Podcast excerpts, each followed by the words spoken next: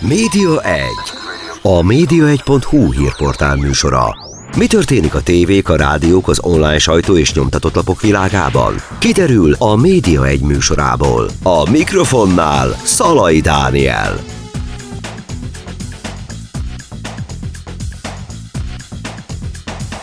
Köszöntöm Önöket, ez itt a Média 1, és rögtön a vendégem bemutatásával kezdem. Horváth János, televíziós újságíró, egykori diplomata, tanár, hogy mutathatunk még be, még könyvek szerzőjeként is? Hát lehet, könyvek, néha szokták mondani, hogy műfordító, ami nem voltam. Az igaz, hogy fordítottam két színdarabot, de az én műfordítónak nem tartom magam, de ez nagyjából lefedi ezt, amit elmondtál, ez a tevékenységemet lefedi. Ugye 64-ben a riporter kerestetikkel váltál ismerté, rögtön Igen, ismerté váltál 64. annak idején? Hát olyannyira ismerté, hogy akkor ugye egy, az volt az egyetlen tévé Magyarországon. Ráadásul ez egy szombati főműsor volt a riporter kerestetik, mégpedig öt héten keresztül, azt hiszem öt vagy a hatodik volt a döntő, erre már nem emlékszem pontosan, úgyhogy totális nézettség, és egy tényleg, ahogy ez meg vagyon írva egyik napról a másikra. Hogy kerültél oda egyszerűen? Felhívásra jelentkeztél? Hogy jött neked az egész? Én egy évvel korábban jelentkeztem ki Mit Tudra, akkor egyetemista voltam, első éves egyetemista, és bejelentkeztem a Ki Mit Tudra azzal, akkor meg kellett adni két kategóriát. Az egyik kategória az volt, hogy hogy versmondás, mondtam én, és lehetett egy másikat, és én egyéb kategóriába jelentkeztem, ahol mindenféle tűznyelők, meg késdobálók, meg egyebek voltak, és én azt mondtam, hogy riportokat akarok csinálni. Ennek volt egy előzménye, hogy a gimnáziumban mi annak idején létrehoztunk egy mai szemmel is vállalnám profi rádiót. Iskola rádió? Iskola rádió, csak akkor ez még nem volt annyira divat a nagy orsó, orsós magnók korában, de tény, hogy mikor a negyedikben elbúcsúztunk már, az iskolai ünnepségek úgy zajlottak, hogy a diákok a iskolatermeikben maradtak, és mindenhol szólt a mi rádiónk. Tehát én jelentkeztem erre a ki mit tudra, ahonnan úgy vágtak ki, ahogy annak és módja szerint lehet a szavalatomért. Majd mikor mondtam, hogy ezt az egyéb kategóriát, akkor rám néztek és borús tekintettel, azt mondták, hogy a riporteri szakma az egy szent dolog, az nem versenyre való. Ezzel elbúcsúztunk egymástól. Ez volt ugye 63-ban, 63-nak valamikor tavaszán, és 64 tavaszán megjelent az akkori Magyarország című heti labba egy nagyon pici hirdetés, hogy a Magyar Televízió riporter kerestetike versenyt szervez. És akkor én, mint jól fegyelmezett magyar állampolgár, beadtam, beküldtem a jelentkezésemet. Majd megnyertem a versenyt, ez egy ilyen kétséses verseny volt, hogy tizen jutottunk a képernyőre, és az öt adásban mindig kiesett egy-egy, és egyet meg visszaszavazott, vagy kettő, és egyet visszaszavazott a néző. És amikor megnyertem, akkor utána odajött hozzám a műsor stábja, és ünnepélyesen megkövettek, hogy miért rúgtak ki a ki mit tudból, mert ebből jött az ötlet. Ez nekem egy ilyen nagyon kélyes elégtételt szerzett minden szempontból. És volt ehhez valamiféle előtudásod, hogy hogy kell ott riporterként viselkedni? Hát ez, amit mondtam neked. Az iskola rádió? iskola rádió. Aha. Szóval ez az iskola rádió, ez egy nagyon furcsa képződmény volt, hogy a dolog rangját mondjam, mikor én negyedikes lettem, és átadtam az utódomnak, akkor egy Kern András nevű fiatalember vette át tőlem a rádiót. Uh-huh. Mi már rádiójátékokat csináltunk, tehát 62-ben volt egy rádiójátékunk, ami arról szólt, hogy hogyan lövik fel az embert az űrbe. Mert másnap föllőtték a Gagarint, amiről senki nem tudott, úgyhogy akkor íresek lettünk, pedig nálunk a az űrakéta az egy szifonpatron volt, csak az, hogy kieresztettük. De csináltunk riportokat, tehát behívtunk más diákokat, tanárokat, nekrológokat írtunk, meghalta. Ma is nagyon például nagyon büszke vagyok arra, hogy volt egy nekrológ, amit írtam, mert meghalt az iskola pedellusa.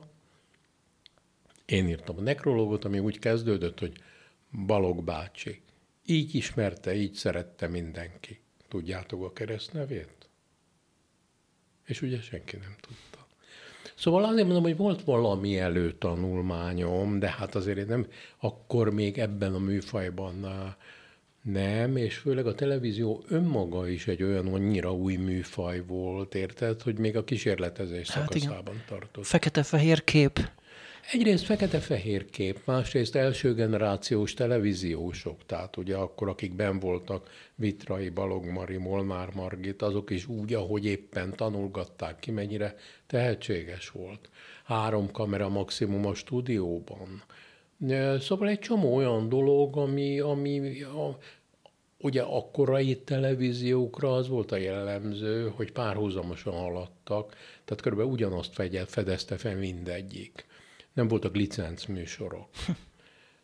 Ez egy egyik csinálom. Nekünk volt egy sorozatunk, az volt a címe, hogy belépés csak tévénézőknek, ez majd még később, már a 60-as évek vége felé. A vadúj új helyekre, vágóittól kezdve, mint hova vittük el a nézőt, a világ minden tévéje csinálta. De hát, ha visszamegyek a dologhoz, ki mit tud? Hát aki mit tudott, nevezhetnéd ma licencnek is. X-faktornak a, hát, az elődje mondjuk. A dolog egyik érdekessége egyébként, hogy miközben a riporter kerestetik, amiben egy jó ideig éltem, hogy külföldön, ha bemutattak, az egy pali megnyerte, ez az, aki megnyert egy vetélkezést. Minden külföldi tévés vezető ájult volt az ötlettől, és sehol nem csinálták meg.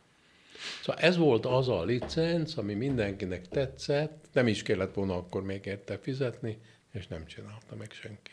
És mi volt az a képességed, vagy az a tudásod, ami miatt te ezt megnyerted? Tehát mi különböztetett meg téged a többi jelentkezőtől, aki akkor ott a 60-as években mm, meglátta ebben a lehetőséget, hogy ő pályázik, vagy elindul hát ezen? én ezt nem tudnám, ezt igazán a zsűri tudná elmondani. Az az igazság, hogy nagyon jó voltak összeállítva a feladványok, tehát tulajdonképpen végig kellett menni a televíziós újságírás minden fázisán. Képzeld el magadról, hogy a elnök sajtótitkára vagy, most tarts egy fél perces előkét, az elnök be fog jönni. Menj ki az utcára, akkor még ugye filmre dolgoztunk, kapsz egy filmtekercset, az összesen 30 méter volt, tehát három perc, és csinálj egy riportot arról, hogy. Menj el élőadásba, és menj végig, az volt a döntőadás, amikor a egy tolóhajó fedélzetén az utolsó munkálatokat kellett közvetíteni, és, és, hat, és 60 percen keresztül nem lehetett leállni, mert akkor még nem olyanok voltak a felvételek, hogy meg tudtál velük állni, akkor vagy újra kellett kezdeni, vagy az egész olyan bonyolult és macerás volt. Tehát minden volt, de én inkább azt mondom magamnak, hogy magamnak fej találtam ki a dolgokat, amelyek közül azóta nagyon sokat természetesen elhagytam, de azért megmaradt egy csomó, amit úgy akkor emlékszem, csináltam valakivel egy riportot, és akkor kitaláltam, hogy kérdezem tőle, ezt arra háromféle válasz lehetséges, A, B, C.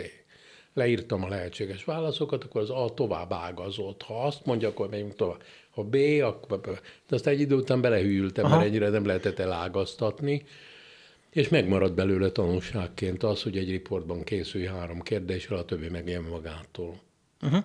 Nem tudom, hogy mennyivel voltam jobbak, ugye azok már a kettő, az első négy közül kettő meghalt már, a második helyezett a Moldoványi Ákos volt, ő meg eltűnt teljesen, azt hiszem külföldön él.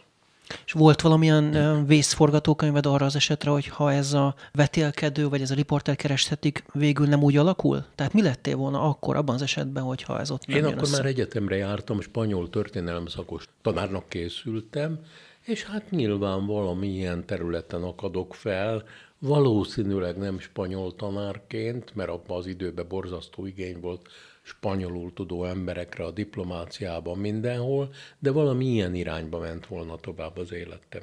Végül a végén így is ilyen irányba ment, csak volt, egy, volt közben egy televíziózás. Pár évtized utána még eltűnt, vagy eltelt, amíg egyszer csak ugye ott találtad magad kubai nagykövetként. Igen, annak is meg volt a története egyébként, mert ugye, ugye én 66-ban kikerültem ösztöndíjjal Kubába, egyetemi ösztöndíjjal akkor még nem volt, én akkor ugye az egyetemről kerültem ki, nem volt diplomáciai kapcsolat Spanyolországgal, és volt viszont egy kulturális egyezmény Kubával, és minden évben jött egy ilyen diákcsere program, három tőlünk oda, három tőlük ide.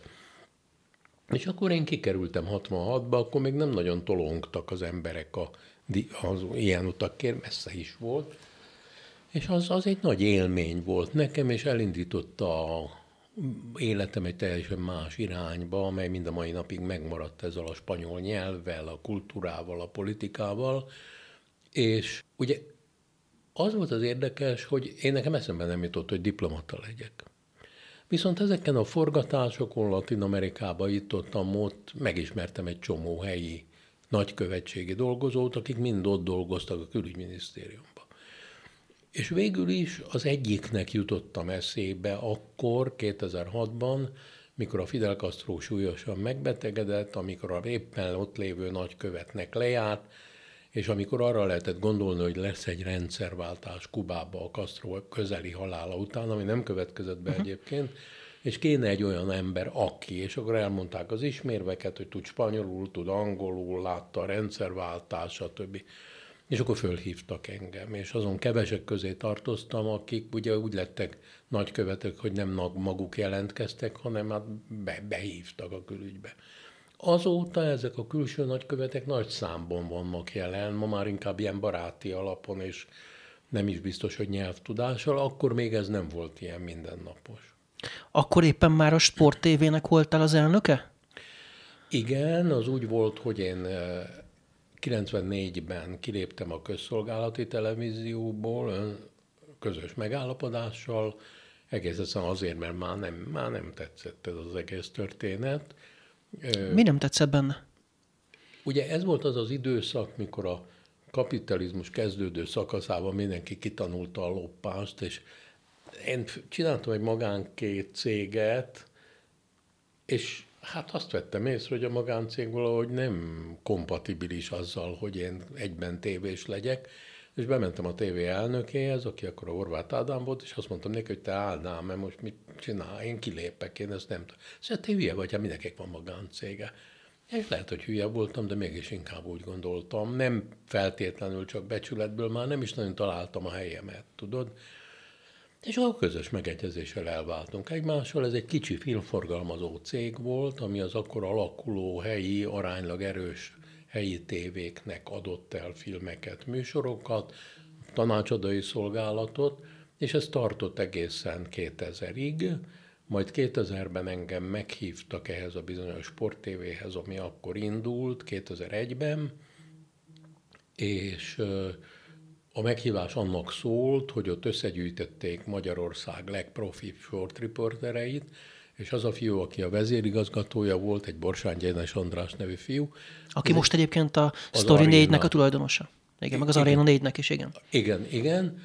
Az a fiú, az gründolta ezt az egészet, nagyon ügyesen, szépen összehozta, de valahogy szakmailag nem érezte magát annyira felnőttnek, hogy ezeket a nagy ágyukat ottan kezelje, és erre meghívott engem, hogy legyek egy kicsit ilyen társalkodó nőjük a Gundelt, a Kács, Hajdubé, mondhatnám a neveket. Uh-huh. És akkor pillanatok alatt úgy alakult a helyzet, hogy a tulajdonos, ez a UPC volt annak idején, amerikai része egy kicsit csődbe ment a dotcom bukta miatt, és azt mondták, hogy eladják a sporttévéiket, mert volt nekik nyolc Európa szerte. És, ez, és azt is mondták, hogy hát, ha tudnak szerezni vevőt, akkor vigyék, de mi bezárjuk, mert olcsóbb vevünk ki. Mennyi idő van a vevőszerzésre? Egy hónap.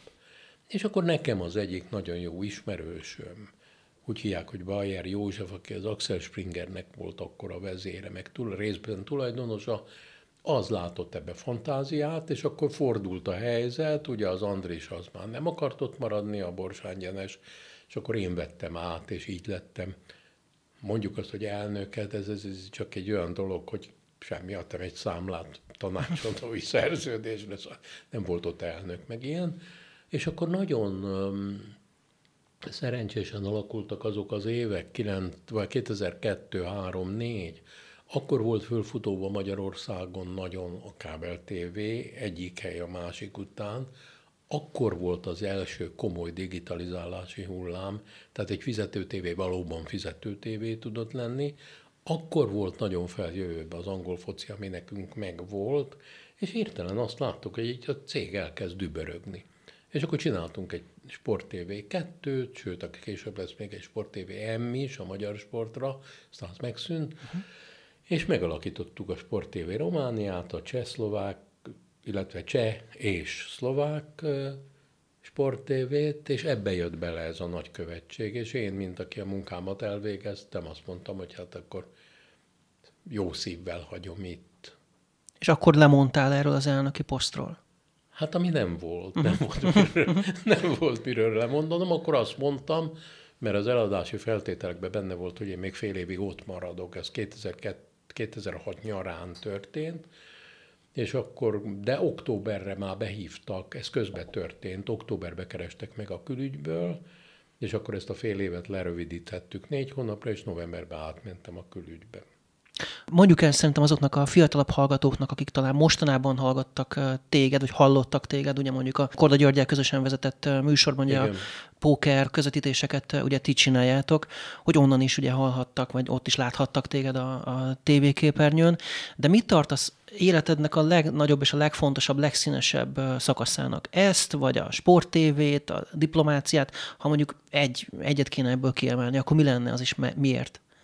Ugye az az érdekes ebben, hogy nekem most hivatalból azt kéne válaszolnom, hogy életem legszebb szakasza a köztévében eltöltött időszak volt, 90, gyakorlatilag 64-től egészen 94-ig, ez egy 30 éves szakasz volt.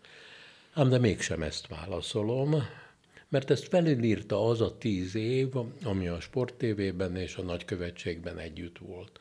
Szóval abba tömörítve megkaptam mindazokat az örömöket, szépségeket és aránylag kevés kudarc élményt, amit a televíziózásban és a televíziózáson kívül is megkaphat az ember. Tehát ha ilyen szakaszt akarsz, akkor ez egy olyan 2001-től 2010-ig. Részletezzem? Igen. Ugye a Sport TV-ben az volt a nagyszerű, legalábbis számomra, hogy ott épült valami ott, ott, ott szemem láttára, kezem alatt, kollegiális viszonyban egyszer csak lett egy birodalom. És a Sport TV az, én nekem van egy elvem, én soha nem megyek vissza oda minisztrálni, ahol korábban prédikáltam. Tehát én nem járok be a régi munkahelyeimre. A Sport TV az egyetlen, ahol ez a póker közvetítés megmaradt, uh-huh de ott se vagyok benne én a napi életben, viszont ha bemegyek, érzem, hogy szeretnek, uh-huh. és jó érzésbe menni, tudod? Nincs ugyanilyen érzésem a magyar televízióval, elsősorban azért nem, mert oda úgyse lehet bemennem, meg nem vagyok benne, másrészt meg nem tartom jogfolytonosnak azt, ami most van azzal, uh-huh. ami akkor volt, mikor én voltam. Ezt értsd, ahogy akarod, a jogfolytonosságot egyébként arra mondom, hogy közszolgálati tévéként jogfolytonosnak kéne lenni, de ez nem közszolgálati televízió, ez egy állami televízió, sőt egyre inkább párttelevízió. A sporttévének viszont örülök a sikereinek, és kínlódom a kudarcain, tartom velük a kapcsolatot, és egy kicsit még mindig a saját gyerekemnek tekintem, holott hát semmi közöm hozzá. Tehát a nagykövetség ugye, meg, meg ezt körülbelül úgy képzeld el, mint egy szendvicset az életemet, hogy én életemben először külföldön 1964-ben voltam, akkor megnyertem a riporter kerestetiket, akkor elvittek egy kéthetes körútra Moszkva, Leningrad, Helsinki. Több külföldöm nem volt. És aztán jött egy év Kuba.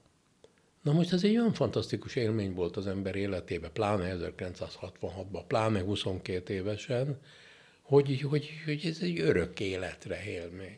Ez a szendvics egyik fele. Utána volt közben egy életem, ilyen, olyan, köztévé, sporttévé, minden. Majd jött a nagykövetség, ami a szendvics másik fele, amire azt mondta, hogy akkor becsuktuk a boltot, kezdtünk Kubába, bezártuk Kubába, vége lett 2010-ben.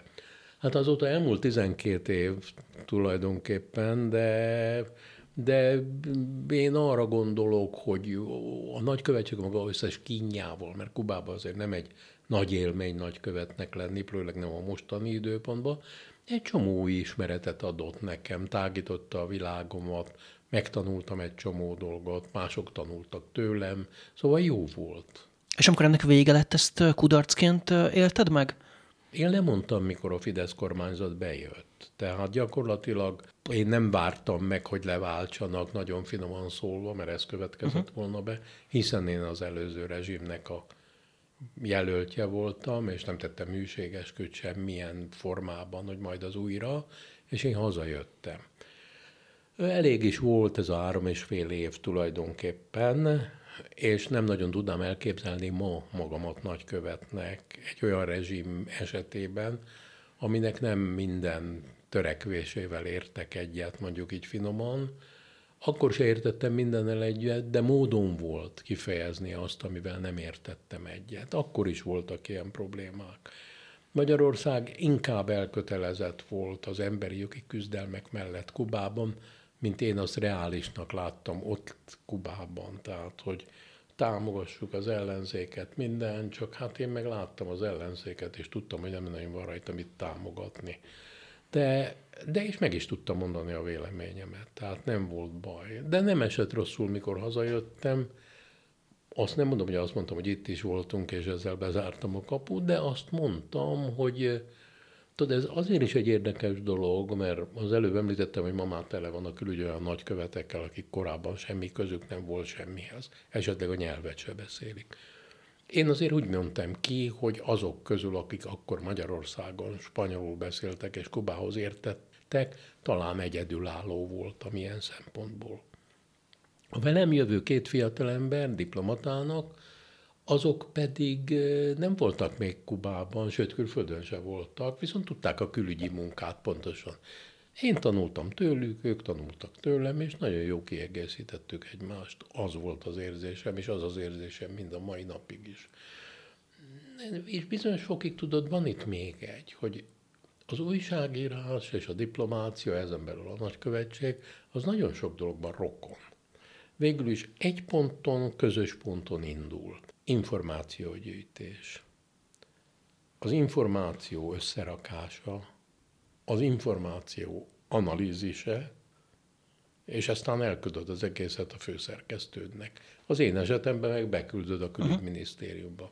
A vállópontot ott válik el a két történet egymástól, hogy van egy pont, ami után többet nem tehet nyilvánosságról beszélni. És ez azért volt nagyon fájó, mert ott kint nagyon sok külföldi tudósító volt, nem kubai, hanem különböző európai országokban, akik tudták az én ér, újságírói múltamat. És állandóan hozzám fordultok, uh-huh. hogy mi volt a legutóbbi EU-s nagyköveti értekezlet. Ah, hogy szivárogtass egy kicsit. Hát persze.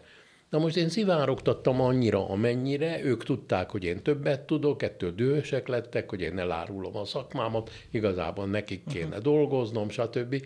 Nagyon érdekes volt egyébként, és a végén már úgy vezettem le, hogy összehívtam egy, egy fogadást a kertembe az újságíróknak, és térdre borultam, és megkövettem mindenkit, de miért csétek meg, nem lehet uh-huh. minden.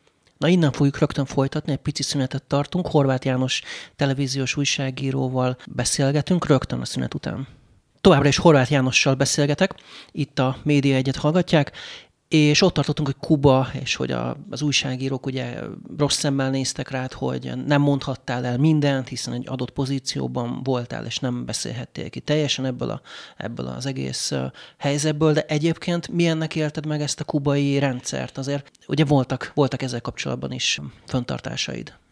Hát ugye, ha nagyon őszintén akarok a tükörben nézni, akkor néha elszégyellem magam. Én ennek a rendszernek ugyanis nagyon majd, hogy nem fenntartás nélküli híve voltam, akkor, mikor én ott ösztöndíjas voltam, és utána is még évekig. Mentségemre szolgáljon, hogy az egész nyugat-európai értelmiség szerelmes volt Kubába. Kuba volt a nagy remény, hogy majd a szocializmust így is lehet építeni. Nézd meg, hogy nem minden pártember szürke és hülye, itt van ez a Fidel Castro, micsoda remek figura, stb. És aztán lassan, ahogy múltak az évek, és kiderült az, hogy ez azért nem akar megvalósulni, amit ott ígérnek, ugyanúgy, mint ahogy a Magyarország is sem. És már tulajdonképpen csak a Fidel Castro személye tartja össze ezt az egészet. Elkezdtem visszavenni ebből az egészből. Én írtam egy könyvet a kubai nagykövetségem után, ahol egy fejezetben én ezzel foglalkozom, hogy, hogy én most szégyenkezzem-e amiatt, hogy lelkes voltam, vagy ne szégyenkezzem. És végül is oda jutottam, hogy nem szégyenkezem ezen indokok alapján, amit elmondtam, és most valahogy ott tartok a dologgal, hogy most meg már ez a rezsim, az én érzésem szerint a kubai annyira túlfutott magán, hogy most már igazán képes vagyok külső szemlélőként nézni, akár csak a magyar televízióban történteket, és egyszerűen úgy analizálni a dolgot. Nagyon szomorú, hogy ez így alakult. Nagyon sok oldala van amerikai blokkád, minden, mert most nem akarok belemenni. De ez az egyik nagy álom, ami úgy szerte foszlik egy csomó értelmiségi számára, sajnos, például a kubai történések. Hát ha valami nagyon fontos a te életedben, az az, hogy csináltál interjút Castroval, hogy ezt mindenki tudja rólad, vagy legalábbis aki kicsit utána olvas a te történetednek, a pályádnak. Hogy emlékszel erre az interjúra, főleg ugye ennek a fényében, amit mondtál, hogy annak idején mennyire még tisztelted ezt a rendszert, akkor talán mondhatjuk így? Hát ugye az a furcsa ebben az interjúban, hogy főleg az idősebb korosztály pontosan emlékszik rá, hogy volt egy Castro interjú, de ha megkérdezett tőle, hogy miről volt szó a Castro interjúban, abban senki nem tud semmit mondani.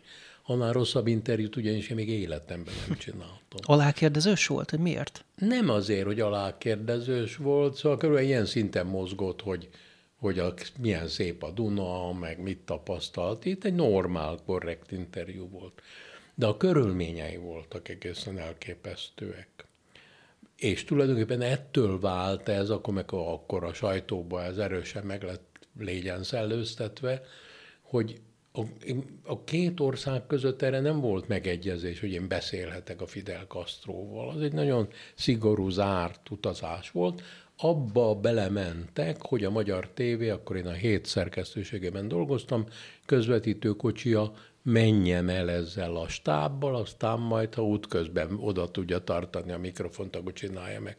Útközben nem tudta oda tartani a mikrofont a stáb. Úgyhogy elmentünk együtt a most vitatott sorsú Balatonaligai pártüdülőbe, ahol a Fidel Castro egy éjszakát töltött, és ott ültünk és néztük meretten a Balatont. Most a tolmácsa a Castrónak az nekem egy egyetemi csoporttársam volt aki akkor már a külügyminisztériumban dolgozott. És mondta meg, Andrés, valahogy ezt oldjuk meg, mert hát valamit itt kell csinálni. És mondja, jó, majd próbálok én is valamit csinálni. Múltak az órák, Fidel Castro elment sziasztázni, ugye reggel óta vele voltunk, éjjel fél egykor keveredett elő, és kirohan hozzám a tolmács, és azt mondja, te ide figyelj, a Castro fönt pingpongozik a Marjaival. A Marjai volt akkor egy miniszterelnök helyettes. És akkor fölmentünk a terembe, és ott tényleg pingpongozott a miniszterelnök helyettessel, aki nagyon zaklatott volt, még ilyen fél egykor nem szeretett pingpongozni, és mindenféle disznóságokat vágott magyarul Castro, nem viccelek. És akkor... Nem tudtak aludni, vagy miért volt ez? Tessék? Időeltolódás miatt nem tudtak aludni, vagy mi nem, volt itt mögött? Sziasztázott, akkor már uh-huh. hosszabb Európa. Után volt hozzá volt szokva, hogy úgy zajlik az élet, ahogy ő rendeli el. És ugye olyan furcsa látvány volt az, hogy az asztal egyik végén áll egy kicsi szemüveges ember, ez volt a Maria József, a másik végén áll egy nagy darab ember, az volt a Fidel Castro, aki mögött vannak még nagy darab emberek, azok a testőrei, a nagy pisztolyaikkal, és mindig, amikor a Mariai túllötti a pingponglabdát, akkor egy ilyen pisztolyos ember lehajol és oda viszi szerényen. És akkor a Mariai már annyira ki volt a végén, hogy elüvöltötte magát, hogy én ezt nem bírom tovább. És akkor azt mondta Tomás, de itt van az én barátom, a Horváth János, majd ő átveszi. És erre a Fidel Castro, aki egy borzasztó okos pali volt egyébként, hogy rám nézett, ide figyelj. Én láttam, hogy te egész nap itt túlálkodtál azzal a mikrofonnal. Tudom, hogy mit akarsz. Kössünk egy fogadást.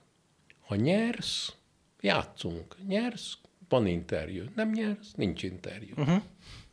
Mert én azt mondtam neki, hogy nézze, kommandante, az volt a hivatalos uh-huh. megszólítása. Ez egy rossz ajánlat. Tudnék, ha maga nyer, akkor nincs interjú. Ha én nyerek, akkor lehet, hogy van interjú, de maga attól olyan rossz kedvű lesz, hogy nagyon rossz interjú lesz. Próbáljunk egy középutat találni, és akkor végül is ezen a nagy ember megszánt, és akkor másnap reggel volt egy interjú. És Azért, nyertél, a, nyertél a meccsen, vagy ebben nem, a... vesztettem, vesztettem, nagyon jó játszott egyébként. Uh-huh. És az volt a furcsaság a dologban, hogy ugye a dolog értékét az adta egyrészt ezek a körülmények, hogy pingpongon nyerte az interjút Fidel Castro-tól, másik, hogy erről fényképek készültek, amiket én mikor nagykövet lettem, kivittem magammal, és ki volt téve ott a bele, mhm. iroda elején, úgyhogy mindenki, aki jött, az hasra esett. És a harmadik pedig az volt benne érdekes, hogy a Castro valóban nem szokott inter, volt interjút adni. Tehát ez nagyon ritka alkalom volt. És ebből adódott, amit mondtál, hogy egy kicsit ilyen közhelyes, vagy ilyen köznapi lett, vagy hétköznapi lett a beszélgetés, hogy ott így összebarátkoztatok, és ezért már nem, nem lehetett őt igazán megszorongatni, hát vagy ezt nem is, nem is engedték gond, volna? Nagyon el kéne gondolkoznom. Most azt is mondhatnám, hogy megilletődött voltam, azt is mondhatnám, hogy na végre, és akkor csak annak örüljünk, hogy itt vagy. Meg hát ez végül is egy államfői látogatás volt a szocializmus idején, amiből azért az ember túl provokatívokat nem kérdezhetett. Eszembe se jutott egyébként. Milyennek találtad egyébként őt, mint embert? Tehát... Ez azt hiszem az évszázad egyik legokosabb embere volt, aki az egész életét a hatalomra építette föl. Tehát ez gyerekkorától készült arra, hogy ő belőle ennek az országnak a vezetője lesz, és ha ennek az országnak a vezetője lesz, akkor mindent megtesz azért, hogy ez a hatalom megmaradjon. És gyakorlatilag ezt konzekvensen végigvitte. Mind a mai napig mondom, pedig most már meghalt tényleg az hat éve, de még mindig gyakorlatilag azon a nyomsávon halad az út. Ravasz ember volt, ügyvéd végzettségű volt, tehát jogász végzettségű volt. Ha kellett, elvette feleségül az által a legnagyobb ellenfelének tartott diktátor Fulgencio Batista titkárának a lányát, az volt az első házassága, hajlandó volt ilyen jellegű megalkovásokra, de mindig, mindig elvitte az országát a szakadék szélére, de az utolsó pillanatban mindig meg tudott állni. Visszarántotta az utolsó pillanatban a kormányt. A kormányt. Akkor, Lásd még Márkizai és Karácsony uh-huh. vitája, igen. igen. Uh-huh. Mit tartasz akkor a legjobb interjúdnak? Mert akkor ezt, ha jól értem, nem tartod a pályát csúcsának, annak ellenére erre sokan emlékeznek. Messze nem ez megint egy fura dolog. Nekem nagyon sok olyan interjúm volt, amelyre én szívesen emlékszem. Kettőt mondanék most, nem tudom, hogy ez volt a legjobb interjú a pályámnak. Csak a hozzá kapcsolódó dolgok miatt vált számomra értékessé. 72-ben helyhatósági választások voltak novemberben Csillében és a magyar televízió kiküldött egy forgatócsoportot, amely két főből volt, hogy az operatőrből, meg jó, meg abból, meg száz kilóval, meg filmanyagok, meg minden. És akkor, akkor bimbóztak úgy a viszonyok Chile és Magyarország között, ez Allende időszaka volt már, elnöksége, és bementünk az elnöki sajtóirodára, mi vagyunk a magyar televíziótól, és ült egy ilyen velemkorú fiatalember, aki a sajtótitkár volt, és a szeméből sütött az, hogy nem most itt van megint két pali, akiket utaztathatok, meg fizethetem a vacsoráját, meg mit tudom én micsoda, ahogy ez általában lenni szokott. De hát ez, ez élet ilyen, én is mondtam, hogy ne haragudjon, és azt szeretnénk elmenni Koncepción városába, meg ide, meg oda. Mire ez a fiú átszólt a szomszéd szobába, ahol a kollégája dolgozott, Aurelianohoz be a hetes dossziét, azok voltunk mi. És mikor ő ezt mondta, hogy Aureliano, akkor én teljesen automatikusan rávágtam, hogy el coronel Aureliano Buendia, jamás olvidó el dia, ez a száz év magány első sora, Aureliano Buendia száz. És a könyv akkor volt a csúcson, ugye 60-as évek közepén robbant be, és hát mindenki számára, Latin Amerikában egy értelmiségi számára ez egy biblia volt. Mire a srác rám nézett szembe, és elmondta a második mondatot. Anyád mondtam, és a harmadikkal jöttem. Végig mondtunk egy lapot. Azt mondta, hogy az, az más. Minden el lesz intézve. Ez a fiú, zárójelbe teszem hozzá, minden mai napig a legjobb barátom. Ki kellett menekíteni őt Csilléből, most Portugáliában él és másnap volt egy sajtóértekezlet, amit a Allende tartott, ahol azt mondta nekem, hogy majd én oda viszem a mikrofont, te ne izgulj. Mellettem állt egy szemüveges pasas, aki a később a pucsot megcsinálta, ez a Pinochet tábornok volt. Azért mondom, hogy a körülmények voltak hihetetlen érdekesek. És odahozta a Mário a mikrofont, ez a barátom, és azt mondta nekem, hogy mondtam, magyar televíziótól vagyok, egyetlen kérés, kérdésem van, akkor már nagyon feszült volt a hangulat az országban. Ez nem egy riport volt, ez csak egy sajtóértekezleten feltett kérdés. Az a kérdésem, hogy önöknek van egy nemzeti címerük, amelyemben az szerepel, hogy por la razón or por la fuerza, észsel vagy erővel. Na most ugye ez azt kell tudni, hogy az emberek döntő többsége nem tudja, hogy mi a címeri elmondata. Mert ezzel nem szoktak foglalkozni. És én mondom, én semmi más nem kérdezek elnök úr, mint az, hogy mit válaszol most a címernek. És olyan fokon meghökkent, és annyira megörült annak, hogy válaszolni tud valamire más formában, uh-huh. mint ahogy eddig szokásos volt hogy, hogy ezt, ezt, egy, ezt egy nagy teljesítménynek tartottam.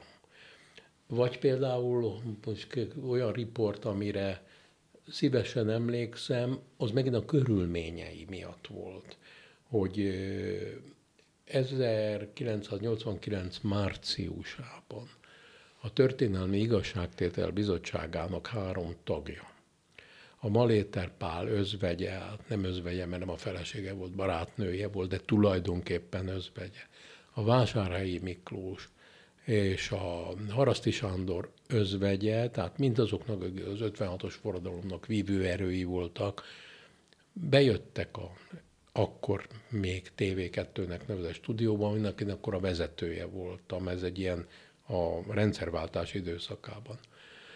És volt egy riport, ahol élőbe ment, ahol először fordultak elő ezek a fogalmak nyilvánosság előtt, hogy kihantolni, hogy ki hova van temetve, hogy hogy találhatók meg, mert akkor még nem volt ez meg.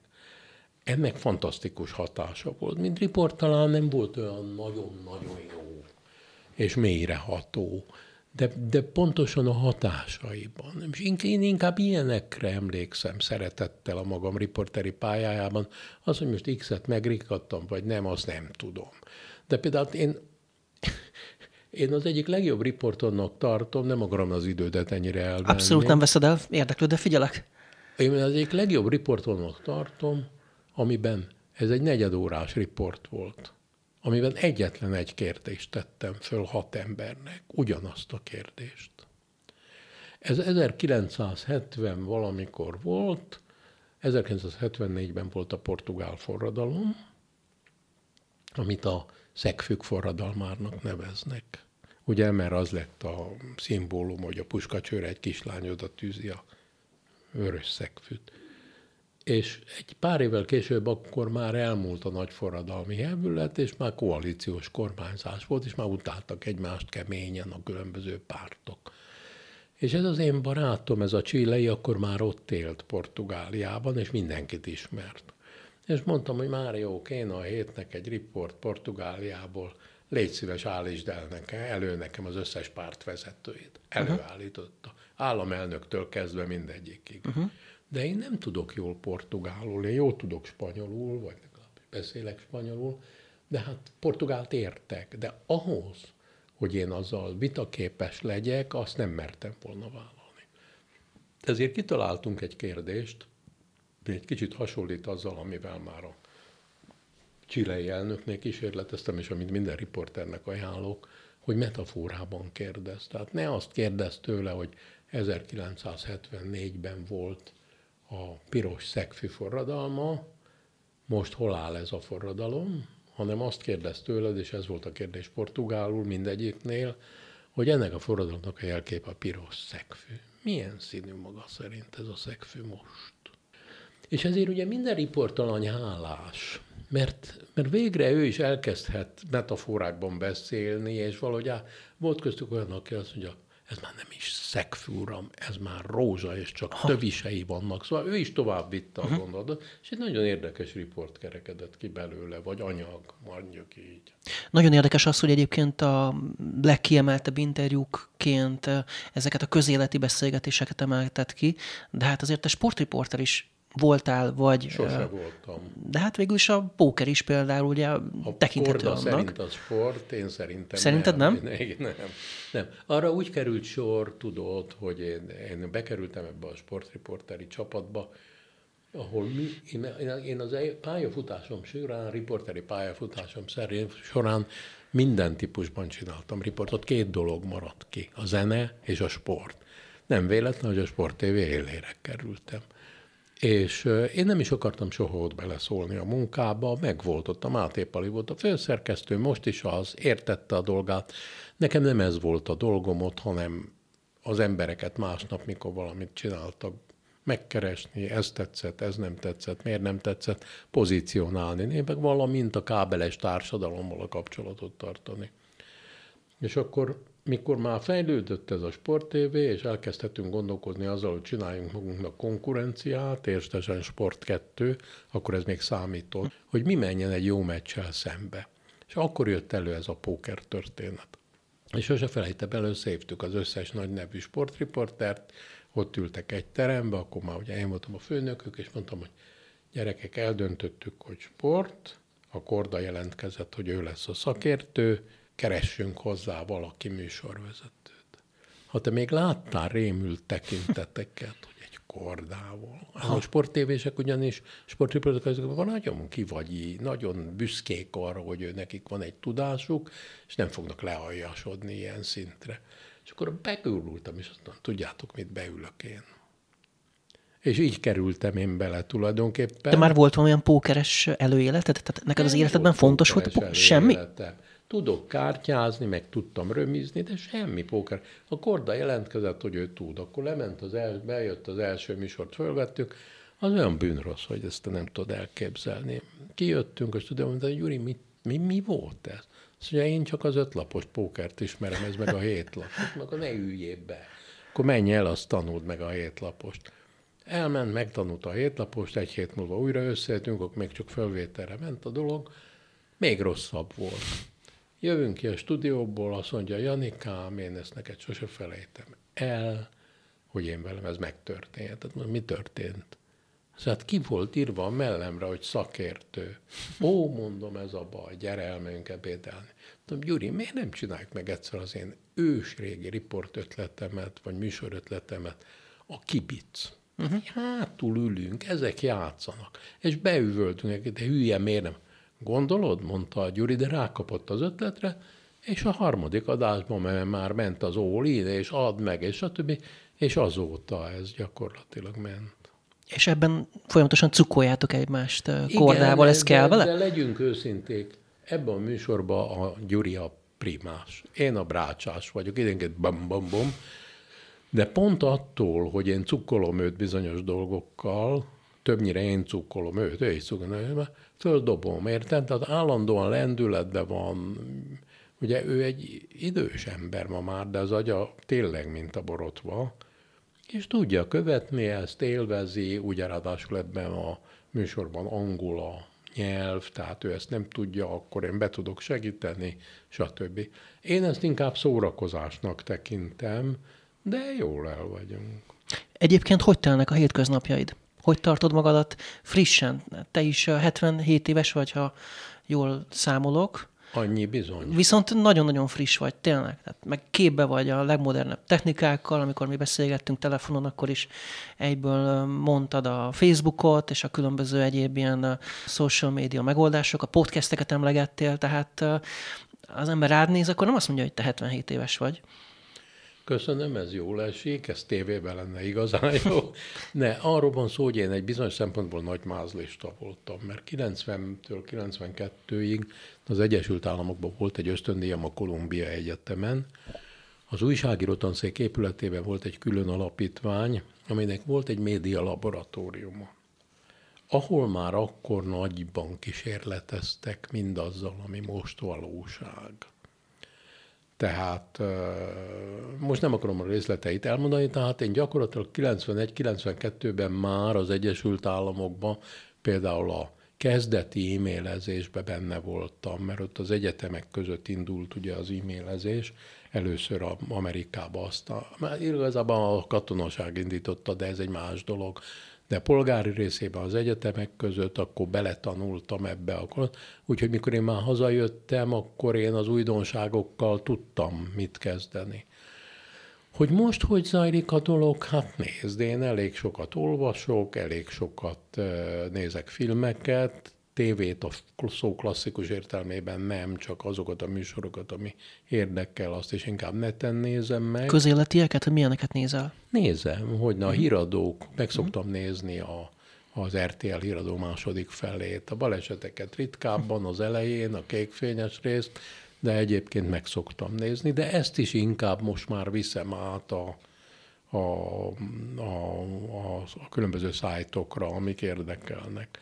Én belenézek 888-ba is, meg Magyar Nemzet online-ban, és nem erről van szó, de hát nyilván, hogy nem az egyetértő szemmel, vagy nem nyilvánvaló, de nekem nyilvánvaló. Tehát próbálom így frissen tartani magam. A másik, amiben, tehát ha most technológiákra, meg egyébre, de itt én most a műsorban elmondom azt, hogy 20 évvel ezelőtt, mikor először én a BKF-en tanítottam azt az osztályt, aminek te is tagja voltál, és ennek most volt egy 20 éves évfordulója a találkozónak, akkor ott már azért voltak olyan mondatrészek, amikből egy szót se értettem. Most, most például eljöttem néhány, egy órával ezelőtt adtuk át a Hégető Honorka díjakat, aminek a zsűrie voltam, zsűritagja, zsűri elnöke voltam, átadtunk a díjakat, és ott volt a Telenor egyik igazgatója, aki a Telenor reputációs igazgatója. Na most te bólogatsz itt, de én számomra ez korán sem olyan természetes, hogy nekem tudnom kell, hogy mit csinál egy reputációs igazgató. Érted? Mert most már ezzel vagyunk tele.